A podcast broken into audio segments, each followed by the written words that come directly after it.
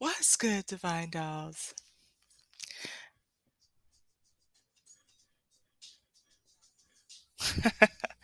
I know I've been talking a little bit about um, introducing um, one of the most powerful goddesses in the deck, um, Athena, which is the queen or the goddess of war and wisdom. And I'm learning just about myself um, and what my strengths are and how I need to to um, get these messages out.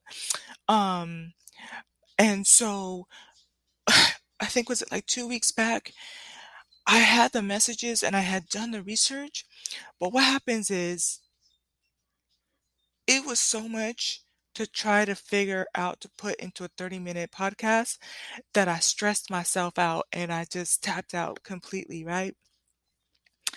Um, but now I'm understanding that we're gonna have to do these things in baby steps, right? And so um, instead of just giving you a 30 minute introduction to Athena, the goddess of war and wisdom, I would not have done her justice in one 30 minute segment. So, with that being said, I think that I'm gonna um, gonna do an introductory series. It's gonna be perfect because um, when you're hearing this, uh, the introduction to Athena, it's gonna be on Friday, which is I love to do anything for divine feminine energy on Fridays that taps into the Venus energy. So um super excited and and it's funny because I think even last Friday or two Fridays ago I was excited. I knew we had to bring her to the table and explore what that means.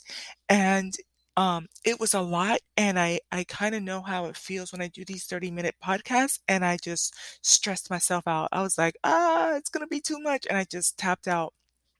But now I understand that we need to um, learn more about her throughout the year, the same way I've been doing with chess there's no way I would ever be able to do all 32 strategies or 30 strategies in one 30 minute segment.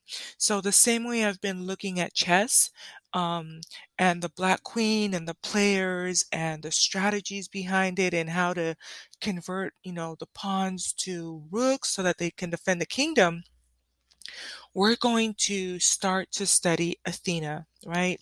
And um, I have a couple of decks on the Divine Feminine, so I do believe that um, I should be able to pull from there first.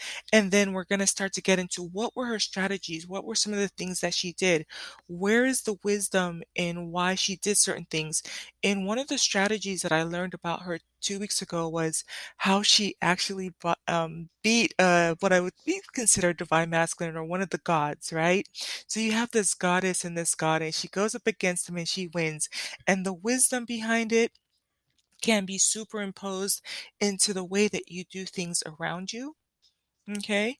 Um, and how to use your pretty brain, right? How to use your intellect, right? And how to win.